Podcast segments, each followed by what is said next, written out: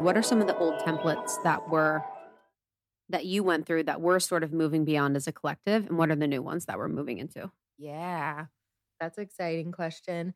You know, mm-hmm. it's interesting because there were things that I tried on in relationships that never really fit, but I was like going along with, you know, the status quo or whatever. Or I was, I was really in a way like, I was never boy crazy.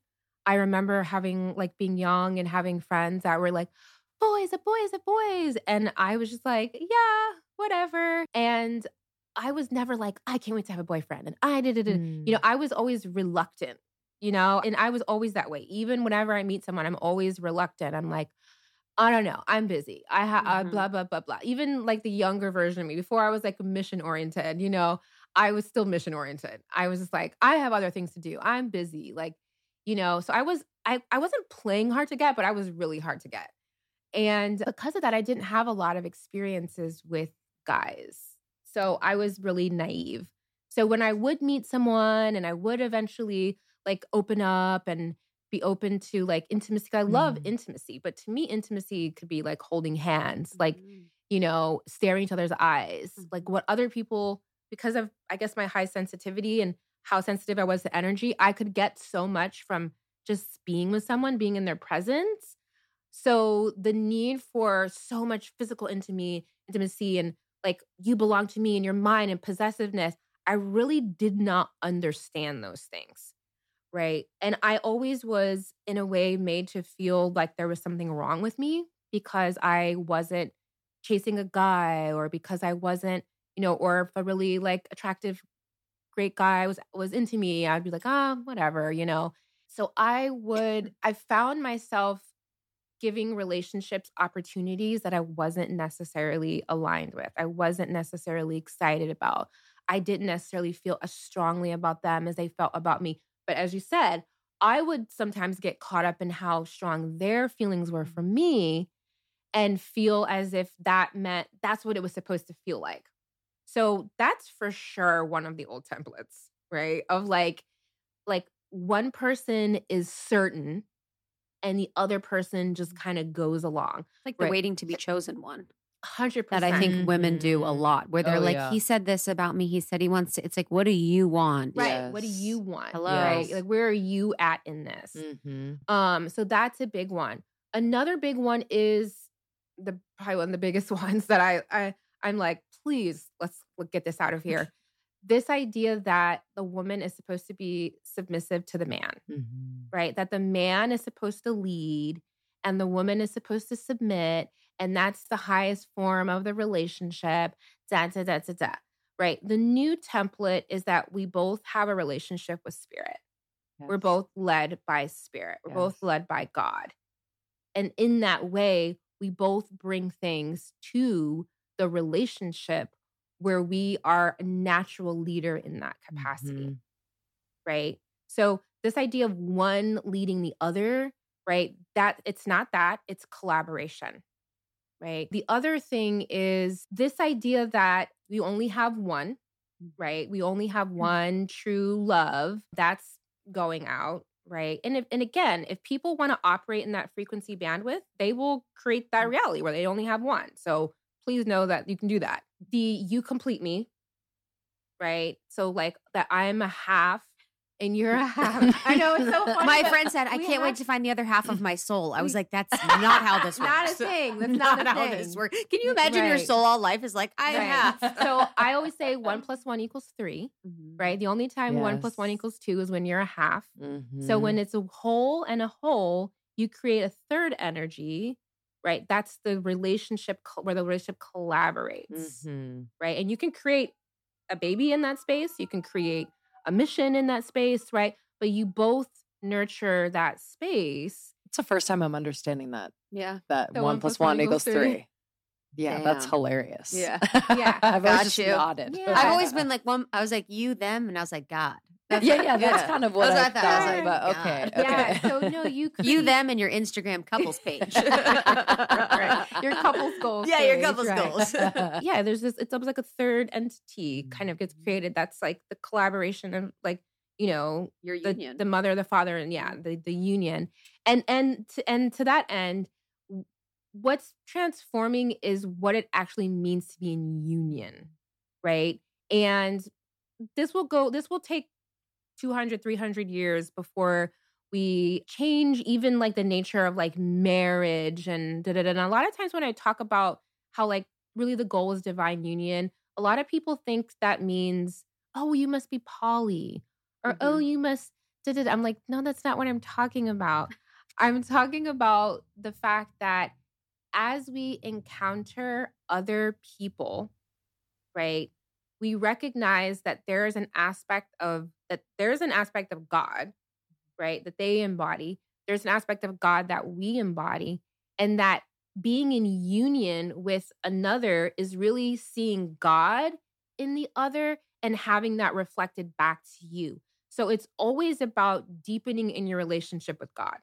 It's about being in union with God. And and this is really this is a lot of the tantric traditions talk about this a lot, right? Also, I, I'll say that even how we understand a lot of the tantric traditions in a very like Western context is very distorted. I never mm-hmm. understood this concept that tantra is about sex. Mm-hmm. You know, I think that's what we only understand. That's the only part we West, understand, yeah, exactly. right? Yeah, you're like sex poses. Right, And then when you really learn about it, you're like, damn, this is the most the beautiful thing yeah, ever. Yeah. So deep. It's it's it's again, it's about union. And the other thing is that we're we're starting and this conversation is starting to happen more and more, is people are starting to realize so what a lot of people go through is they say, you know, well, we all have masculine and feminine within us, mm-hmm. which is true. But we also have non-gendered energies. We have energies that are gendered, and we also have non-gendered energies. And the more that we allow ourselves to come into wholeness, right? It's not just everyone is part masculine, part feminine. There are so many frequencies on the planet. You know, there are so many different types of like etheric mm. energies on the planet. And the more that we allow ourselves to bring, if we, let's say we experience them as colors, the more we allow ourselves to run our own colors, right? And we become this like dynamic, radiant, vital, like version of who we are. And then we connect with someone else that is running their own authentic colors, their own energy. And then it's, and then we come together and we have a shared like mission. Right. So the, the relationship, the relationships that are coming online are more about like the mystical marriage you know, it's that that that's it's it is. It's me, you, and God in this relationship, and we're led by the divine, and we're we're here to contribute something, and the two coming together are greater than its parts. Mm-hmm. But you're still whole within that.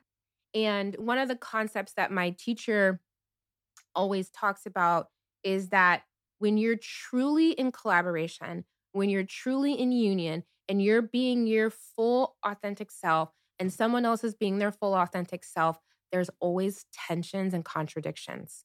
So that tension is what gives birth to new creation. Mm.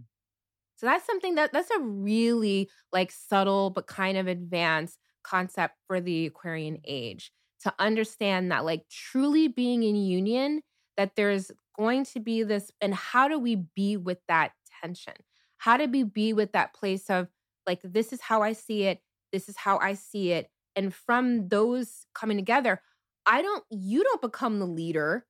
Your way doesn't you know cancel out my way. We're not competing. It's within that tension that mm. something new is able to be born.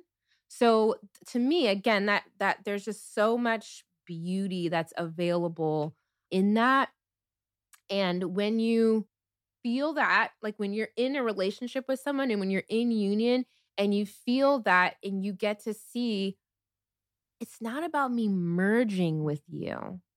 It's like another way to look at it is the drop in the ocean, right? All the mystical traditions talk about like we're just a drop in the ocean.